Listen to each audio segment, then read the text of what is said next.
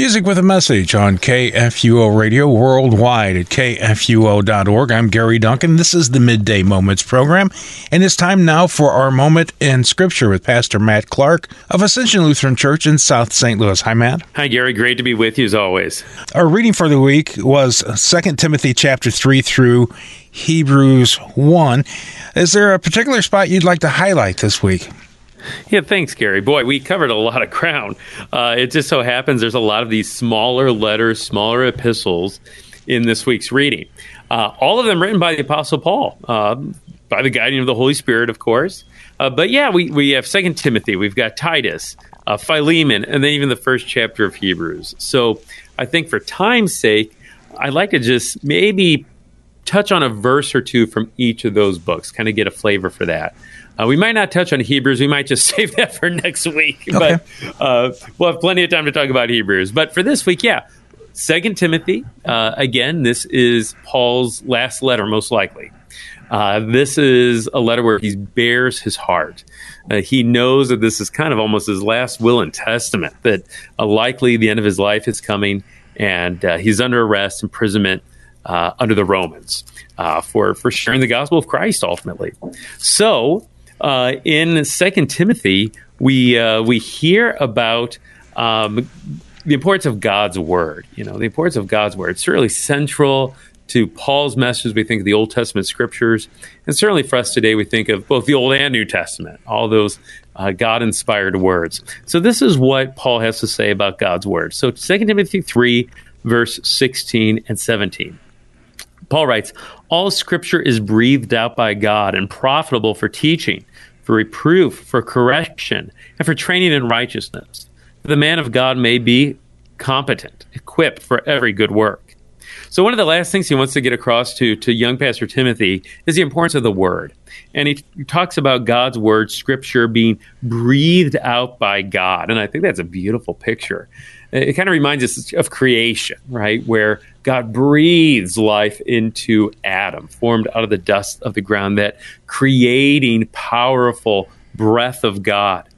Uh, we, we, think of even just you know literally words formed or formed by breath. You know, as we're speaking, even uh, on the radio, our breath is forming those words, breathed out by God, and certainly that that that breath of God giving life. And we think of how God's word certainly centered in Jesus Christ is that life giving word of God. So this is a really beautiful picture, uh, breathed out by God, all scripture.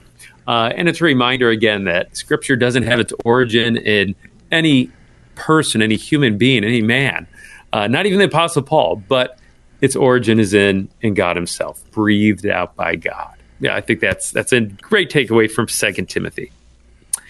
Um, the next book is then Titus. So Paul's writing in a similar way to another pastor, to Pastor Titus. Uh, Timothy served primarily in Ephesus. Uh, Titus is serving in a different place. He's serving on the island of Crete. And Crete was notorious. Uh, Crete, there's Cretans, and they were known as just um, kind of immoral people, uh, gluttons, drunkards, uh, that sort of thing. Uh, even in verse 12 of chapter 1, it says, uh, Cretans are always liars, evil beasts, lazy gluttons. So Cretans, kind of like Hollywood, huh? Yeah, so it was the, the Hollywood. Not to offend any of our Hollywood listeners. Yeah, take your pick, Hollywood. But but what the Midwest, what the Midwest thinks of Hollywood in general. yeah, there you go, there you go. Our, our, our Midwestern sensibilities when it comes to Hollywood. Yeah. Uh, so this is yeah the, the Hollywood of the first century, the Cretans. So that's where Titus is servant. So you know, not easy. Uh, so here's what uh, Paul has to say to Titus. So, chapter 3, verses 4 and 5, just to share a couple verses. Uh, Paul writes, But when the goodness and loving kindness of God our Savior appeared, he saved us, according to his own mercy, by the washing of regeneration and renewal by the Holy Spirit, who he poured out on us richly through Jesus Christ our Savior. So, a reminder that we're not saved by good works. Uh, the Cretans would be goners if that was the case, and so would we, right? Mm, uh, right. But a reminder that he saved us. God has saved us, not because of good works, but according to his own mercy and the washing of regeneration of the Holy Spirit. So anytime we, we hear that word washing and, and regeneration, uh, we think baptism. That's baptism language. So, the importance of baptism and God washing us, regenerating us, uh, forgiving us, renewing us through the waters of baptism. So there's hope for people on the island of Crete. There's hope for people in Hollywood. there's, there's, hope, hope for, for, us. For, for, exactly. That's what it comes down to, Gary. It's hope for me and you. Right. Uh, and we see that certainly in, in Titus. To wrap things up today, Philemon, uh, just one chapter long, super short book. This letter that Paul is writing to Philemon. It's a really unique book because Paul's writing about a specific circumstance, and you feel like you're getting kind of to to to just kind of peek in on this this this letter, right? Kind of eavesdrop on this this conversation. So what what happens is uh, there is a slave, and slavery we, we keep in mind different in the first century Roman world and then we think of, you know, American slavery, certainly. But there's this slave by the name of Onesimus. The guy he worked for, his owner, you could call him, I guess, Philemon, his master. And then you've got Paul. Those are kind of the three characters here. So Onesimus, he runs away from Philemon. Uh, Onesimus gets connected to Paul. He hears the gospel. He becomes a Christian. And so then Paul writes this letter to Philemon on Onesimus's behalf he says that he's sending back this runaway slave back to Philemon.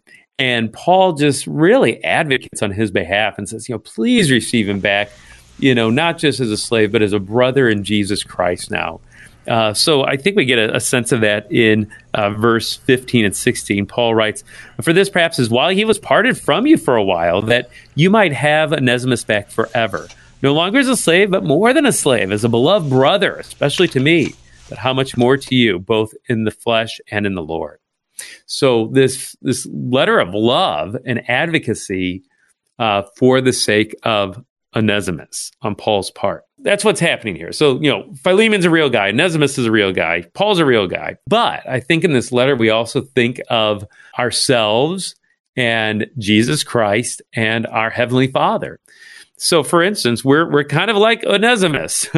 you know, we we have done things that have hurt our God and Father, certainly. Philemon, you know, he is kind of like our, our father, right? Our, our father in heaven. And then Paul reminds us of, of Jesus. And so Paul reminds us of Jesus in that, just as Paul is advocating for, petitioning for Onesimus, so also Jesus is our advocate. Jesus advocates for us before the Father. He's our mediator between us and God the Father. And we see that role that, that Jesus plays uh, reminding the Father, reminding us that we are His brothers, yeah, that we are sons of God and daughters of God. So, kind of a neat letter, I think. You know, so you have literally what's taking place, but also that even more deeper spiritual meaning that we can apply to us today as well. And Jesus, our advocate before our Father in heaven. So that about covers it, Gary. Uh, and then, like I said, next week we're going to be reading more into the book of Hebrews. So we'll save that for next week as we uh, dive into that book. Okay. Our reading next week will be Hebrews 2 through what? 2 through 7. Hebrews 2 through 7. seven. Okay. Sounds good. And would you like to lead us in a prayer as we wrap up? Sure. I'd be happy to. Uh, Lord God, uh, your your word is so rich. Uh, as we read these different letters, these epistles, each one uh, speaks to us today as well. Uh, we thank you for your word that is indeed uh, breathed out by you, that word that gives us life in Jesus Christ our Savior. Help us to breathe out that word in our lives, that we might share your word with others uh, that they too may know the truth of your word and your great love for them. We pray this in Christ's name. Amen. Amen. Thanks, Matt, for being on the program today. Yeah, you're welcome, Gary. We'll talk to you more next week. Sounds good. We are the messenger of good news, KFUO at KFUO.org. You can find us on Facebook, Twitter, Instagram, and wherever you get your podcasts. Just search out KFUO Radio.